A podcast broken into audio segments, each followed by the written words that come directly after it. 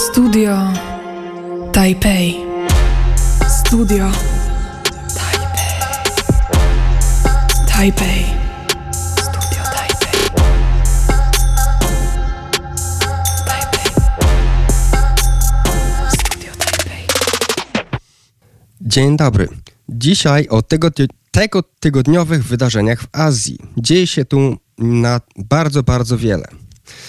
Zaraz po zakończeniu 20 zjazdu, kontynuowaniu przez Xi Jinpinga przewodnictwa HRL, przyjął on trójkę zagranicznych głów państw. Światowe media rozpisywały się jedynie o kanclerzu Scholzu. A szkoda, bo poprzedzające go wizyty także mają swoje znaczenie. Pierwszym był przewodniczący Wietnamskiej Partii Komunistycznej. Mimo sporów terytorialnych oba kraje łączy zażyła wymiana handlowa. I tak w ciągu pierwszych dziewięciu miesięcy bieżącego roku obustronny handel wzrósł o 10%, z czego 70% to wietnamski import. Kolejnym gościem był premier Pakistanu. Kolejna to prezydent Tanzanii.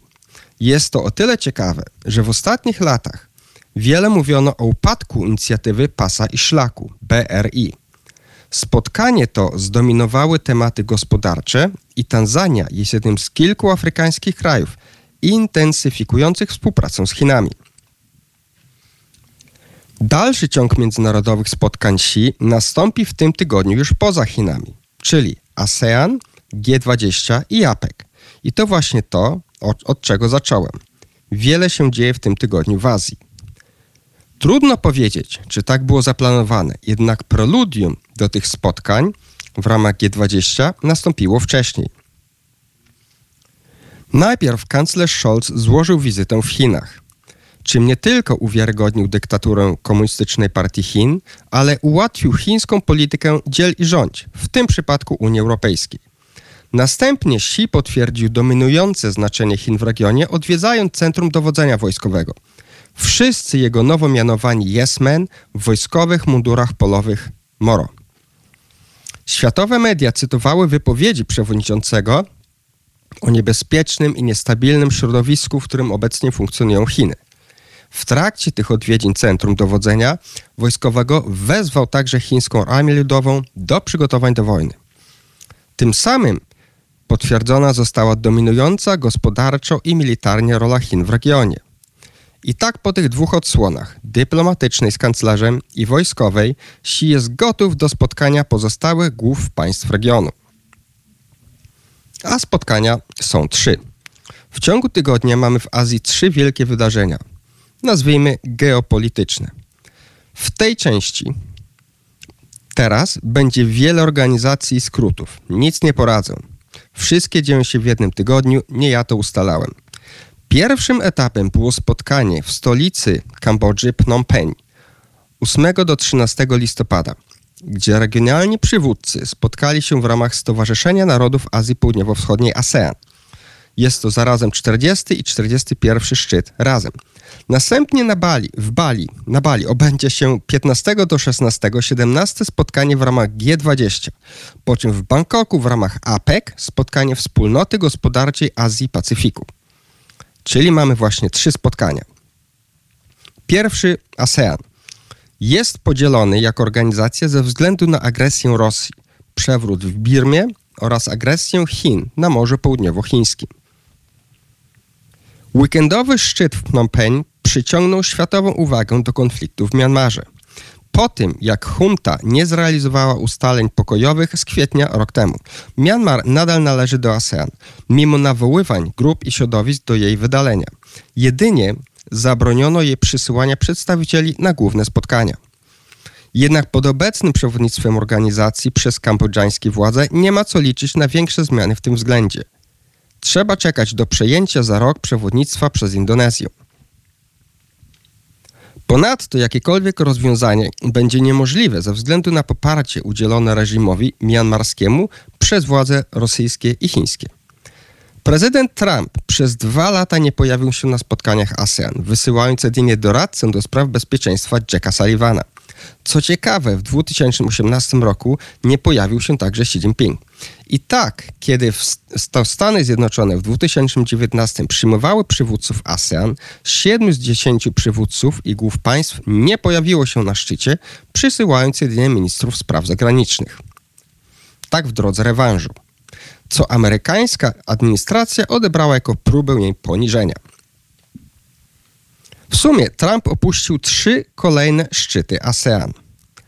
Pół roku temu miało miejsce e, kolejne spotkanie USA-ASEAN w Waszyngtonie. Wówczas Stany Zjednoczone zobowiązały się do przeznaczenia 150 milionów dolarów na różne inicjatywy w regionie, innymi na zwalczanie przestępczości na morzu, kolejne 40 milionów na czystą energię. Jeśli porównamy owe prawie 200 milionów dolarów z równocześnie przyznanymi 40 miliardami dla Ukrainy, wyraźnie widać priorytety amerykańskiego rządu. Tyle o ASEAN. Teraz G20. Jednym z głównych tematów poruszanych w związku ze szczytem G20 jest spotkanie przywódców USA i Chin. Ciekawi mnie, co obaj panowie sobie powiedzą. Znają się 11 lat i raczej dobrze. Mają jednak dokładnie przeciwstawne interesy. Tu nie ma żadnych punktów wspólnych. Jeden jest na szczycie, drugi chce tam wejść. Dla jednego Tajwan jest głównym celem kariery politycznej i przedłużenia władzy. Dla drugiego sprawą przypuszczalnie drugorzędową. Biden przed wylotem twierdził, że wyklaruje Xi czerwone linie. Cokolwiek by to znaczyło. Xi całą swoją kadencję szykuje chińską armię ludową na ewentualną konfrontację wojskową ze Stanami Zjednoczonymi. Armia amerykańska rozpoczęła ten proces dopiero niedawno. Chiny są w wyścigu zbrojeń od dwóch dekad. Amerykanie jedynie odnawiają swój sprzęt i zastępują nowszym. Nie jest to z pewnością żaden wyścig.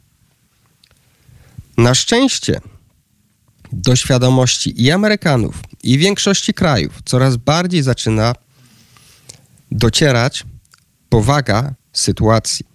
Dotychczas przeważała powielana przez rządy, media i ekspertów narracja o potrzebie porozumienia i współpracy. Stworzenia chińskim władzom warunków do wykazania się jako, jak to się mówi, responsible stakeholder, czyli odpowiedzialnej strony. Tak jakby chińska marynarka lub wojsk lub lotnictwo nie zdawało sobie sprawy, iż stale narusza przestrzeń morską lub powietrzną sąsiadów. Jedynie jak to zrozumieją, to na pewno się zmienią. Wersja B tej teorii o nieodzownej współpracy to to, że następny przewodniczący Komunistycznej Partii Chin na pewno będzie fajniejszy. Niestety, ten pociąg odjechał dawno temu. Ambicje Xi to władza nad światem pod sztandarem marksizmu. Skąd to wiemy? Bo mówi o tym od lat, zarówno w obecności zachodnich mediów, jak i na wewnętrznych spotkaniach partyjnych i wojskowych, otwarcie i bez ogródek. Zagadnienie owej wiary w lepsze czasy z komunistyczną partią Chin kiedyś, w przyszłości, trafnie opisał niedawno w sferze wojskowej Grant Newsham w artykule Off Ramps for China Sorry, that ship has sailed. Podał konkretne przykłady z ostatniej dekady, kiedy to szanse takie chińskim władzom stwarzano i efekt zawsze był taki sam, czyli zero zmian. Niestety artykuły takie rzadko przedostają się do mediów głównego nurtu. Co ważne w ramach tych szczytów i spotkań Azji i Zachodu, to że zmienia się otoczenie, w jakim funkcjonują Chiny. Sąsiedzi nawiązują współpracę w zakresie bezpieczeństwa, nawiązują różne sojusze. I tak na przykład Indie z Japonią, Australią i Wietnamem. Także Australia z Japonią i Wietnam także współpracuje w sprawach bezpieczeństwa z USA. Od 2019 roku Wietnam prowadzi politykę trzech nie. Nie dla aliansów, nie dla obcych baz na terenie kraju i nie dla polegania na jednym kraju w celu obrony przed innym. To wszystko są nowe, niedawne tendencje, które są reakcją na postawę Chin. Tyle z wydarzeń obecnego tygodnia w Azji. Dziękuję bardzo i pozdrawiam. Studio Taipei. Studio Taipei. Taipei.